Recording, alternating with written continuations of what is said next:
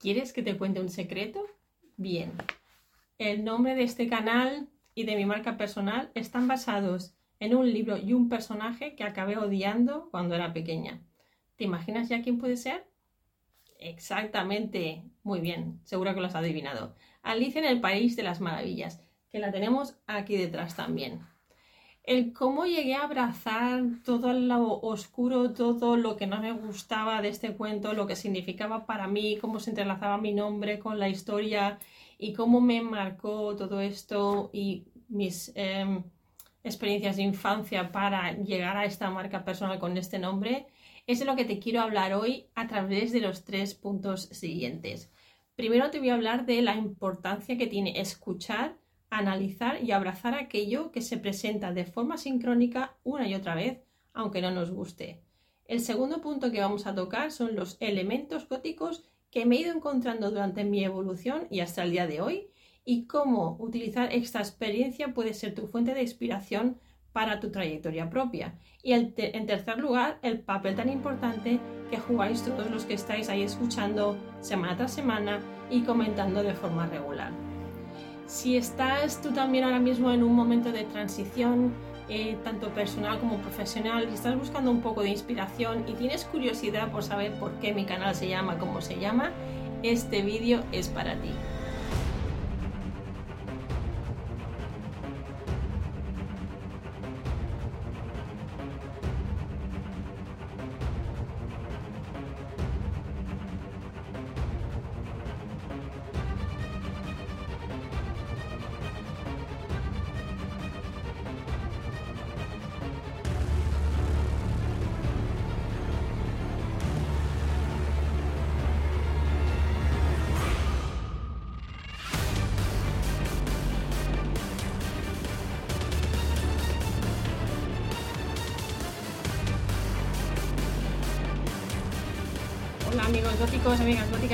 Estáis? Bienvenidos, bienvenidas al episodio número 10 de Gothic Land. Hoy vamos a hablar de la historia detrás de Alice en Gothic Land y sus increíbles seguidores que sois vosotros y vosotras.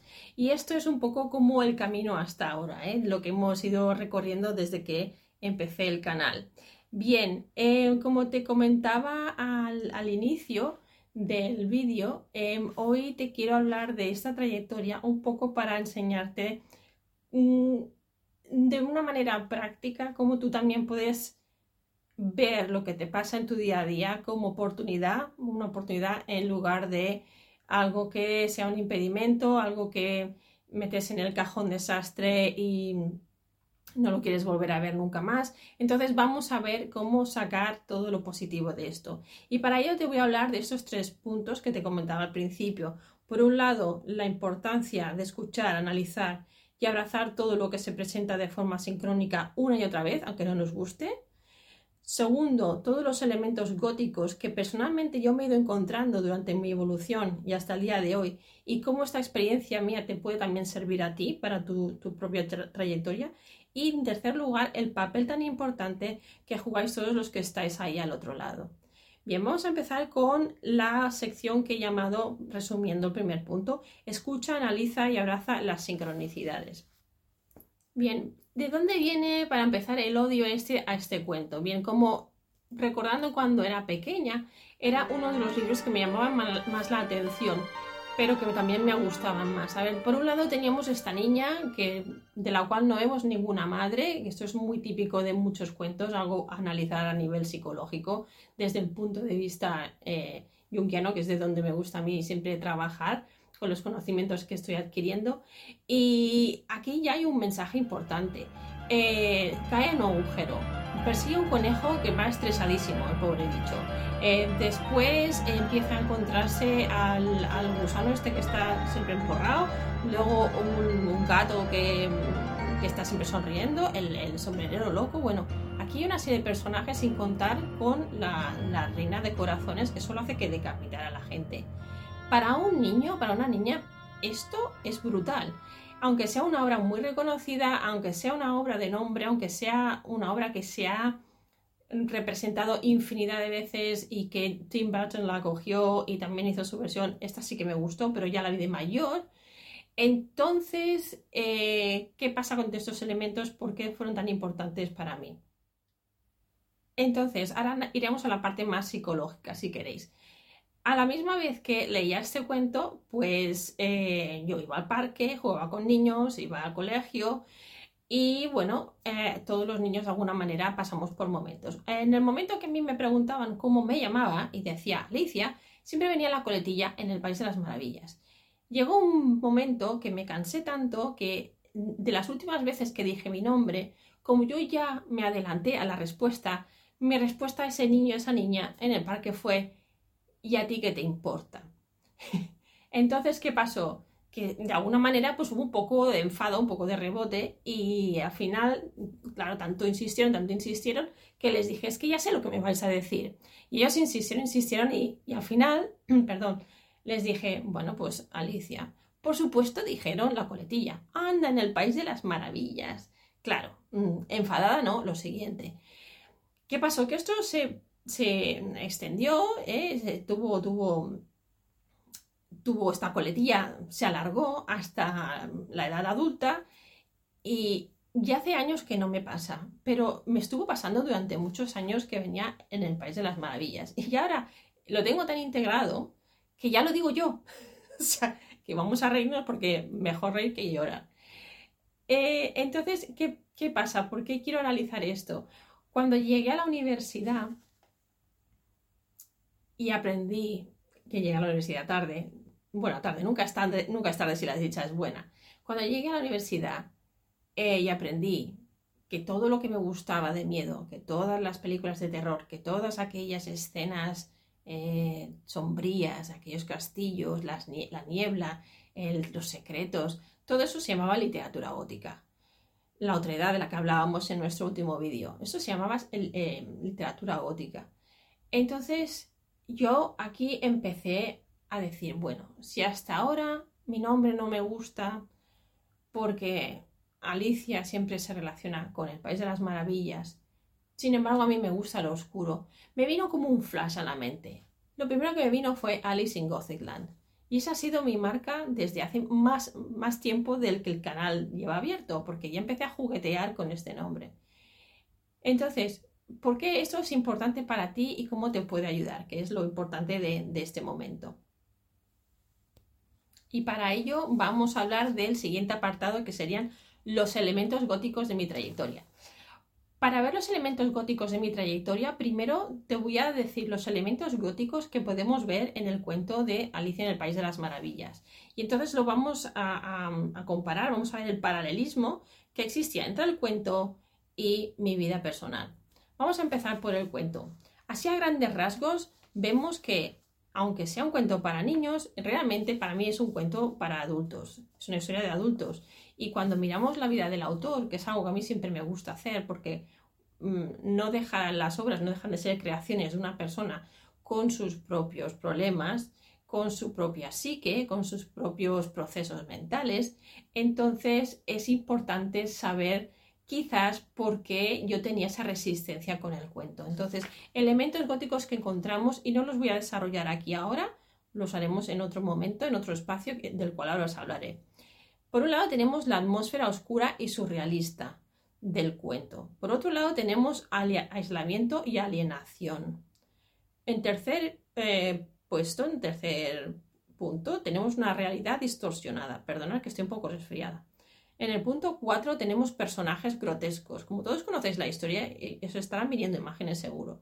Y en el quinto lugar tenemos una ambigüedad moral. Claro, si además a esto miramos desde una lente junguiana todo el simbolismo y las metáforas en este contexto, podríamos interpretar como representaciones simbólicas las imágenes que nos salen, el cuento, la narración, las, las, representaciones simbólicas de las luchas, los miedos y los deseos internos de Alicia. Claro, si además a esto ahora lo comparamos con eh, mi vida, que curiosamente mm, se podría ver como un cuento, y yo creo que en muchos casos esto es lo que nos pasa, vemos que por un lado mi experiencia en la guardería fue bastante dramática, fue bastante oscura, porque era del grupo de los niños más pequeños y había un grupo de niños que se me tiraban encima a la hora del patio, me levantaban la falda, mi profesora no hacía nada, miraba simplemente, esta misma profesora mm, me amenazaba cuando teníamos que leer la cartilla, el ABCD o el, abecedario, ¿no? el, el I o U, eh, y me decía, venga, lee, con dos añitos, venga, lee, y si no lo haces bien, te castigo. Entonces aquí era la reina de corazones, esta profesora era mi reina de corazones. Para mí era como una decapitación. Cuando la vi más años más tarde, con 13 años, me entraron todos los sudores de mi vida. Entonces, esto fue, esto es muy oscuro. Después, cuando me castigaban por no hablar, claro, pensaba, si hablo, me van a castigar, pero es que si no hablo, también me castigaban. La cosa es que acababa, creo que en algún cuarto oscuro. Creo que esta parte la tengo un poco olvidada porque es bastante traumático. Pero es verdad que en la escuela había aulas más eh, que no se utilizaban y creo que ahí en alguna vez acabé. Y si no, me dejaban sin patio, me dejaban ahí al lado de ella. Bueno, era una profesora que la verdad, estamos hablando ya de hace 40 años, 49 47 porque tenía dos y entonces pues no era el método, no era la manera. Está clarísimo que no. Eh, más adelante, claro, el, entorno escolar, curiosamente, a mí siempre me ha gustado muchísimo porque me gusta mucho aprender, aunque siempre me ha costado bastante y siempre antes de llegar a la meta siempre me he dado bastantes pepinazos, nunca he aprendido las cosas a la primera. Hay ahí también muchos claroscuros, es esta dualidad del gótico tan interesante.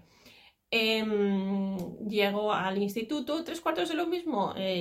tenía un grupo reducido de amigas, había siempre un grupo que se metía conmigo, siempre se metían con mis pintas y eso que yo no llamaba mucho atención, pero tenía mis propios gustos. Entonces me salía de la norma y al salirte de la norma lo que pasa es que te conviertes en ese otro del que hablábamos en el vídeo anterior, eh, bueno, del que el cual pues hay gente que, se, que, atraes porque eres diferente y les gusta y se hacen tus amigos y hay otros pues que mm, deciden más bien pues mancharte la gabardina de mocos o romperte un paraguas, en fin, anécdotas que ahora le cuento a mi mayor de 13 años y el pobrecillo se queda alucinando, ¿no? Pero esto es así, todo esto te va formando como persona. Luego, cuando ya llegas al trabajo, la universidad la salté y la dejé para después, cuando llega al momento laboral, pues también ahí es que es una jungla, en el entorno laboral hay de todo. Tuve compañeros, había uno que era mm, un skinhead en mi época, me, daba un poquito de miedo, luego hablaba con él y parecía, pues bien, pero las conversaciones eran bastante oscuras porque, bueno, no lo voy a decir todo aquí, pero, pero chico, yo creo que tenía problemas de saber distinguir entre el bien y el mal. Eh, después, claro, en, mi, en el área personal, en el área, el entorno amoroso, tampoco fue todo flores y violas, sino que aquí también hubo, pues bueno, quizás por mi perfil, eh, pues atraía personajes eh, también con, con, con, cosas, pues caldo de cultivo para hacer una película de terror en, ambos casos. Entonces, eh, unos más que otros.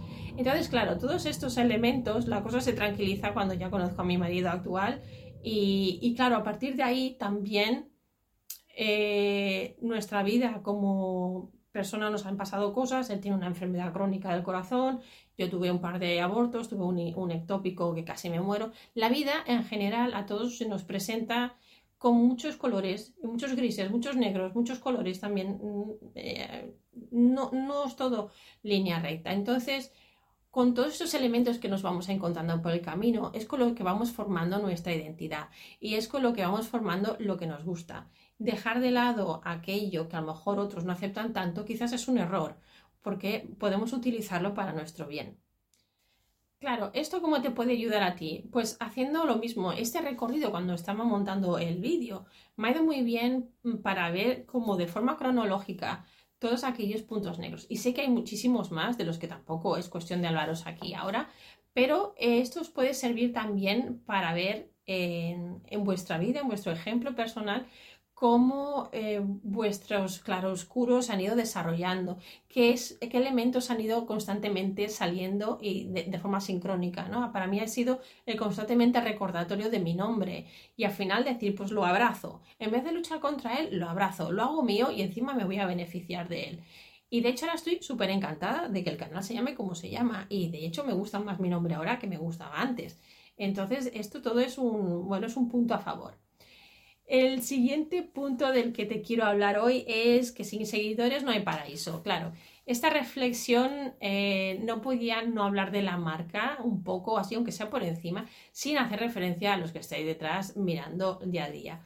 Eh, semana a semana. Y esto lo digo porque últimamente, desde el inicio del, año, desde finales del año pasado, ya empecé a tener como muchos más contactos. Os acercáis mucho más, eh, me habláis más, me pedís mis servicios y dejáis muchos comentarios en los vídeos. Bueno, quizás no muchos porque el canal no es tampoco muy grande, es pequeñito todavía, pero sí que es verdad que hay una comunicación y es una comunicación que me gusta mucho, me anima mucho y además eh, me aporta bastante luz. Y entonces, de alguna manera, es esta conexión con vosotros. Mm, os voy a enseñar a continuación quizás los comentarios más... Em, digamos, más interesantes, eh, no más interesantes, sino los comentarios de hace poco y también aquellos comentarios que, que me han ido llamando más la atención y también van marcando unas pautas.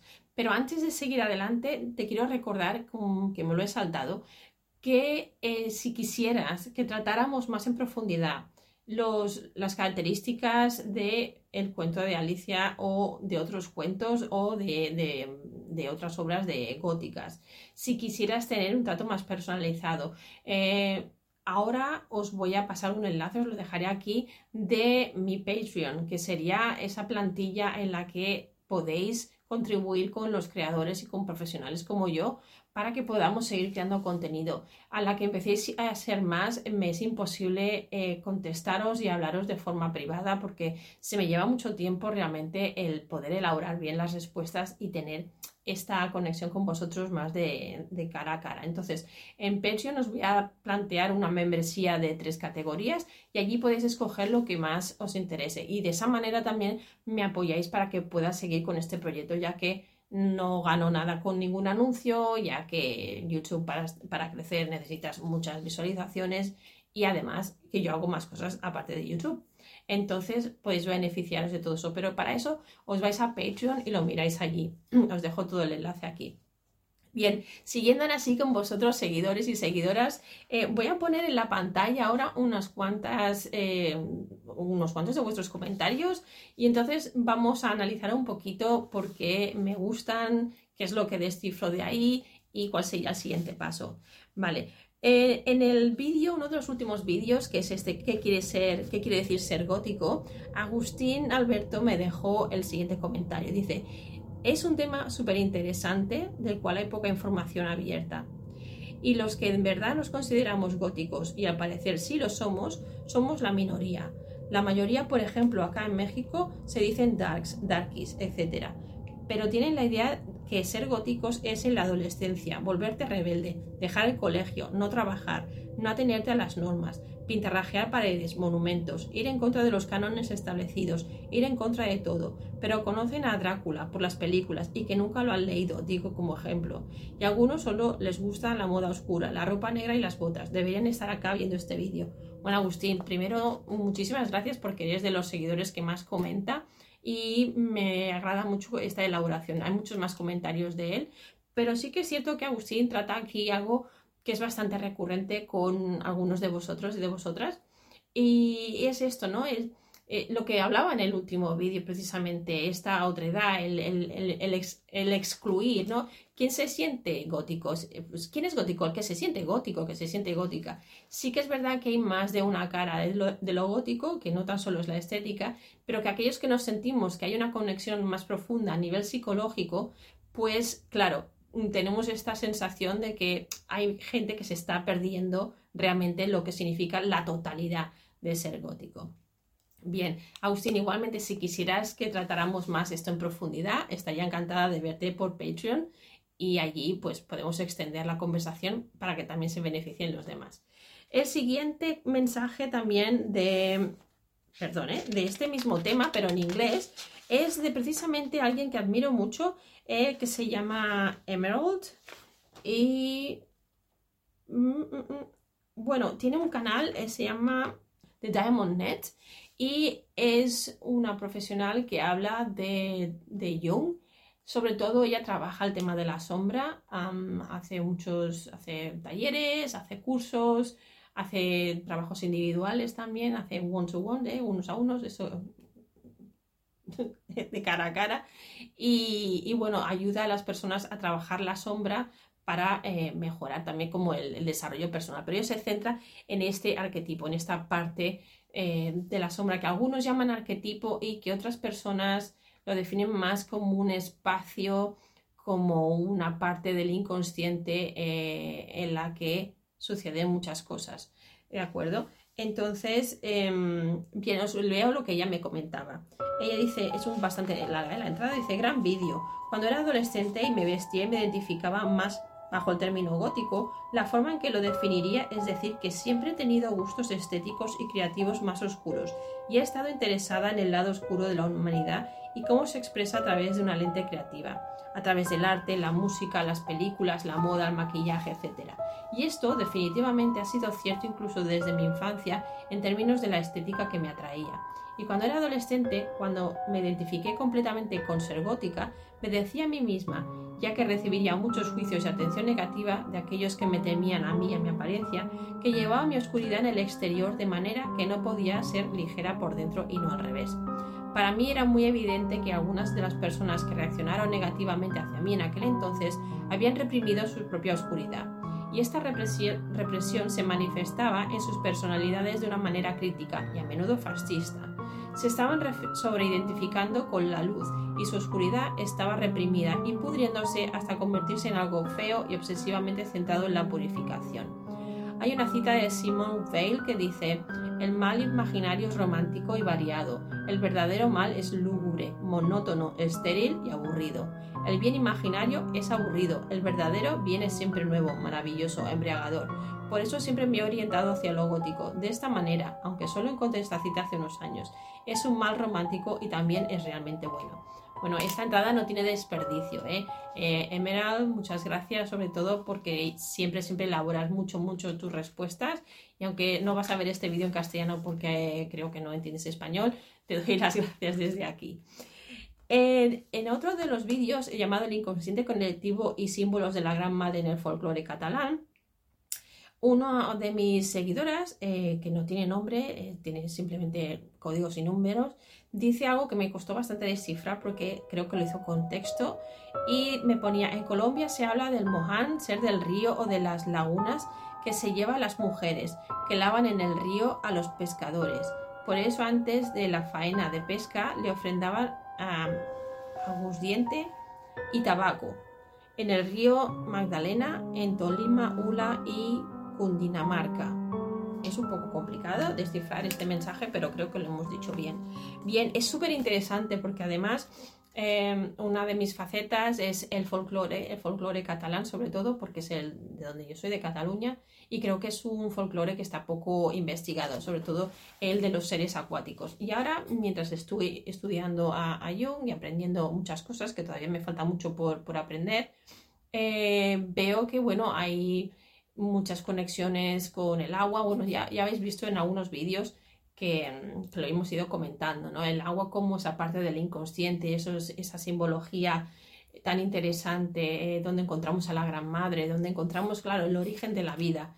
Y, bueno, es, muy interesante es el conocer de otras culturas eh, estos mitos, estas leyendas, para ver cómo se parecen o en qué difieren con otros mitos y otras leyendas. Entonces ya iríamos también a ver pues eso, la mitología, los cuentos, eh, cómo, se, cómo se transmitía todo en estos otros entornos. ¿no? El siguiente, la siguiente entrada que hace referencia a un tema que os gusta mucho por lo que veo, que es la parálisis del sueño y el gótico. Y aquí tengo un par de entradas. Por un lado tengo a mi amiga familia de osos, que voy a leer su entrada y dice así. Buenos días Alice, yo he tenido varias parálisis del sueño y es lo más angustioso que se pueda experimentar. Ahora llevo tiempo sin tener. Todos los elementos externos e internos, respiración, viento, latidos del corazón, etc., se incorporan a la experiencia. En mi caso siempre aparece una presencia y se me pone encima oprimiéndome. Es terrible, se puede controlar con la respiración.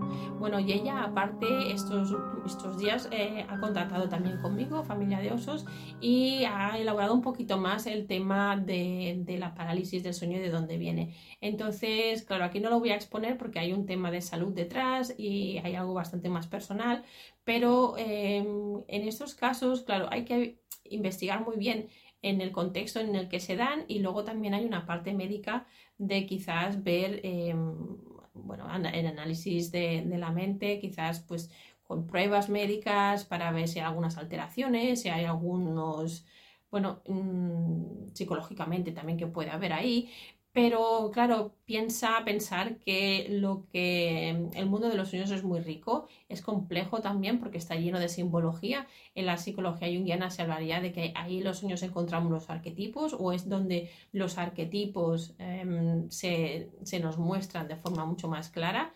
No es que estén solo en los sueños, ¿eh? se muestran, están en la parte inconsciente y entonces eh, es en el sueño cuando soñamos que podemos ver claro estos patrones, aunque también los podemos ver durante nuestro día a día cuando reaccionamos, hablamos con, entre nosotros. ¿eh? Pero es en el sueño que se dice, eh, según algunas fuentes que he leído, que es en el sueño donde podemos de alguna manera encontrarnos con el arquetipo, con los diferentes arquetipos que, que tengamos en ese momento rigiendo nuestra psique. Entonces es muy importante ver aquí todo lo que está pasando y no es, una respuesta, no es sencilla. Por eso la invitación también a que vengáis a, Patreon. Eh, otro de mis seguidores, Javier, comentaba lo siguiente es una parte de su respuesta porque era mucho más larga. lo primero que quiero decir es que tener este tipo de experiencias no son agradables ni son buenas para la salud. En mi caso yo no necesité ningún tratamiento médico, únicamente cambié algunos malos hábitos que me hacían padecer ansiedad y trastorno del sueño. Dicho esto, yo he padecido algunos años parálisis del sueño. Al dormir empiezas a tener un sueño incómodo o pesadilla. En ese momento despierta tu conciencia puedes, pues deduces que estás viviendo algo irreal y decides acabar con este sueño. Por lo tanto, empiezas a agitarte, temblar en sueños y abrir mucho los ojos, pero no físicamente ya que aún tu cuerpo está dormido. Al despertar normalmente notas un pulso acelerado y dolor de cabeza. La experiencia más desagradable sin duda son los visitantes.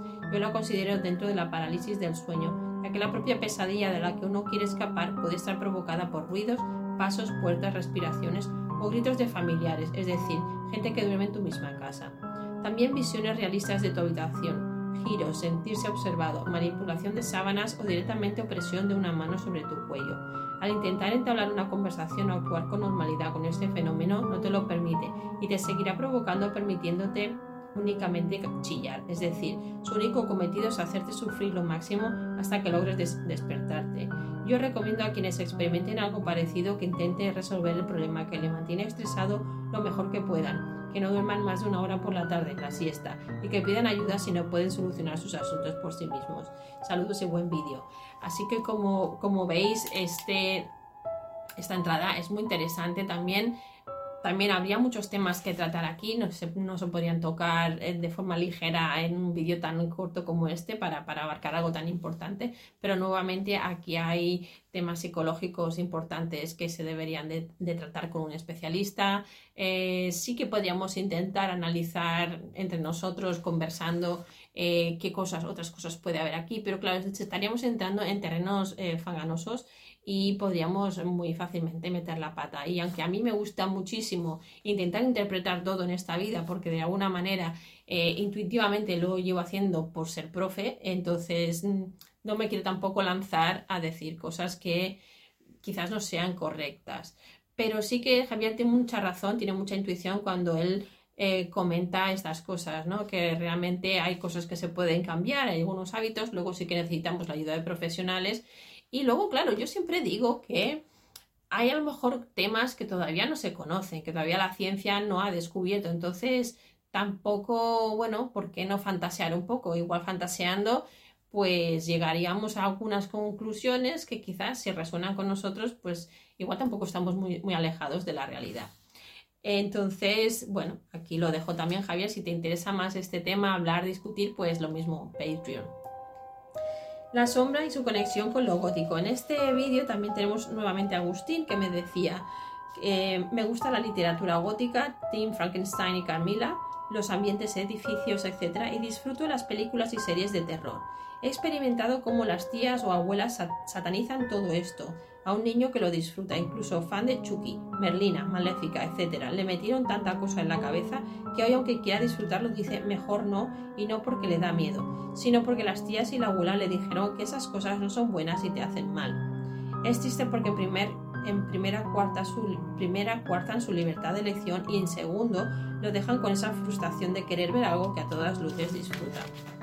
Claro, y eso es muy, muy importante y también viene a colación con, con otro comentario que me habéis hecho particular, eh, familia de osos sobre todo, que es el tema de, de, ¿no? de, la exposición de los niños, que también tengo un vídeo que ya lo encontraste hablando de si tenemos que exponer a los niños al terror. Quizás en ese vídeo no acabé de analizar súper bien, súper bien todo lo que podía haber dicho. Nuevamente, para eso tenemos eh, las posibilidades ahora de que habléis conmigo por privado Mm, y, claro, sí que es importante educar, eh, tenemos que utilizar nuestro pensamiento crítico y, saber educar y no meter miedo. Si hay niños que tienen miedo a estas cosas, claro, por supuesto no los vamos a tirar ahí a ponerlos delante de la tele. Pero si hay niños que tienen curiosidad, la curiosidad no siempre mata al gato. Entonces, también es importante eh, descubrir por ellos mismos y no los podemos proteger de absolutamente todo, porque quizás cuando estamos intentando protegerles de absolutamente todo, lo que estamos es creando traumas y estamos creando otros miedos que no son necesarios. Entonces, eh, bueno, pues ahí lo dejo. Gracias por el comentario.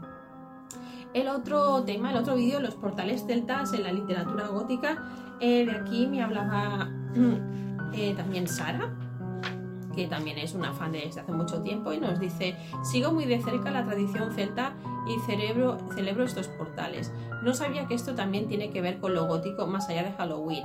Me encanta que me gustaría preguntarte si crees que el conocimiento esotérico y el ocultismo también es gótico, eh, tarot, astrología, etc. Con Sara llevamos ya tiempo, llevamos ya unas cuantas sesiones hablando y ayudándole también con su con su mm, canal y con su trabajo gótico, astrología. Ahí está Sara em, creando su propia marca personal también alrededor de lo gótico y todo lo que le fascina, los libros de literatura gótica, romanticismo, bueno, ya es muy, es muy increíble también. Y con Sara, aunque solo tenga este pequeño comentario, sí que eh, hablamos mucho más a modo privado y, ciertamente em, a veces encontramos lo gótico donde, donde menos no lo pensamos. Mm, hay que pensar que aunque la literatura gótica empieza en el siglo XVIII-XIX, en, en, el Enlightenment, en, la época de las luces, en Inglaterra, eh, el tema terror, el tema miedo, esto es, em, es de la persona, o sea, ya, ya nacemos así, ya tenemos, si no tuviéramos miedo, es que nos, nos, atropellarían los trenes, es que siempre lo digo, si no tuviéramos miedo, iríamos por la calle como, pues eso, como Pedro sin miedo y entonces nos pasarían muchas cosas, yo creo que duraríamos aún menos. Entonces, pues es muy importante que no castremos este miedo, es importante ver que lo gótico está en todo lo que sean procesos liminales, en las transiciones, en todo aquello que no me queda claro, en todo aquello que me inquieta, en todo aquello que me incomoda. En fin, aquí podríamos nuevamente extendernos muchísimo. Claro, si no estás estas aportaciones al canal, eh, claro, sería muy difícil, sería como un poco más deprimente, pues el, presentarme aquí cada semana y traeros algo que os interese. Eh, y por supuesto, claro, es lo que os digo, para mí esto es un negocio, no es simplemente entretenimiento, yo me lo tomo muy en serio. Si alguna vez me equivoco en alguna cosa, pues la intento corregir, pero para mí es un tema serio y es de lo que quiero eh, formar, pues eso, mi negocio y de lo que quiero vivir de ahora en adelante, porque como profe de inglés, pues la verdad es que ya no me apetece. Entonces, claramente os he dejado aquí para recapitular un poco. Em, Hemos hablado de la importancia de escuchar, analizar todas las señales que se nos presentan en, nuestra vida para ver cómo se enlaza todo y cómo aquello que nos parece tan oscuro quizás no lo es tanto y cómo si lo escucho a lo mejor tiene algo para mí. Em, todos los elementos góticos que os se os ha presentado en vuestra vida, ¿qué consideráis que en vuestra vida es gótico? Haceros una lista y analizarlo, que es muy interesante lo que sale. Y luego la importancia de tener seguidores. Para aquellos y aquellas personas, pues a lo mejor que sois más, más cerrados o más ermitaños, como algunos me decís, pues a veces hablar con otros también está bien, pero en, tus, con tus propias normas, ¿no? Decir, bueno, pues en un grupito cerrado, pues mm, compartir las inquietudes siempre va bien. Claro, cuando estamos hablando de un canal es muy interesante poder eh, salir y hablar con otras personas para ver cómo reaccionan a tu contenido, a tus ideas, ver si ahí eh, hay afinidades y también, por supuesto, de una manera mucho más didáctica y más eh, pues de ayudar a los demás a conocerse a sí mismos, pues es, algo que ya sale de uno, ¿no? El, querer mejorar un poco cómo está pues la educación y dónde faltan cosas todavía en, las escuelas y, todo el viaje que nos falta, ¿no? Para, para ir recorriendo como especie, como seres humanos. Entonces, em, recordarte simplemente que por un lado me puedes apoyar en Patreon, que ya lo he comentado varias veces en el vídeo, por otro lado, agradecerte que estés aquí, todos los comentarios nuevamente y que te descargues cosas gratis que tenemos en la página web. Cuando vas a gozicalis.com, allí te encontrarás el test de autorreconocimiento, el webinario gratuito explorando las profundidades. Eh, apúntate en mi curso, que aunque te hayas perdido el primer módulo, el segundo módulo sale ahora en febrero y puedes verlo en diferido. Entonces eh, se llama Explorando la psique gótica y ahí te puedo ayudar muchísimo más con todas las inquietudes que me vas planteando por privado. Y bueno, otra cosa que puedes hacer es reservar una sesión gratuita conmigo para ver si de alguna manera pues podemos ayudarnos mutuamente eh, colaborando y bueno, ofreciéndote mis servicios.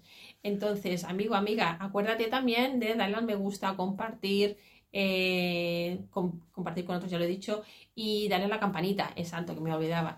Em, estoy también en las redes sociales, Facebook, Twitter, bueno, X, eh, Facebook, ya lo he dicho, Instagram, me repito un poco, estoy un poco cansada esta semana. Instagram, y bueno, os dejo todo en la pantalla. Me podéis seguir, me podéis hablar. Si tengo tiempo os contestaré de seguida, si no, si veo que ya se puede pasar a lo que sea ya algo más privado o más profesional, pues ya os lo comentaría y entonces ya hablamos de cómo podemos replantear la, conexión y, la colaboración mutua. Así que bueno, sin más, más preámbulos, que yo pensaba que iba a ser esto más corto y se me ha alargado nuevamente, os deseo una muy buena, feliz semana, que lo paséis muy bien y que sigáis siendo tan góticos y tan góticas como siempre amigos. Así que hasta la próxima. Besito, chao.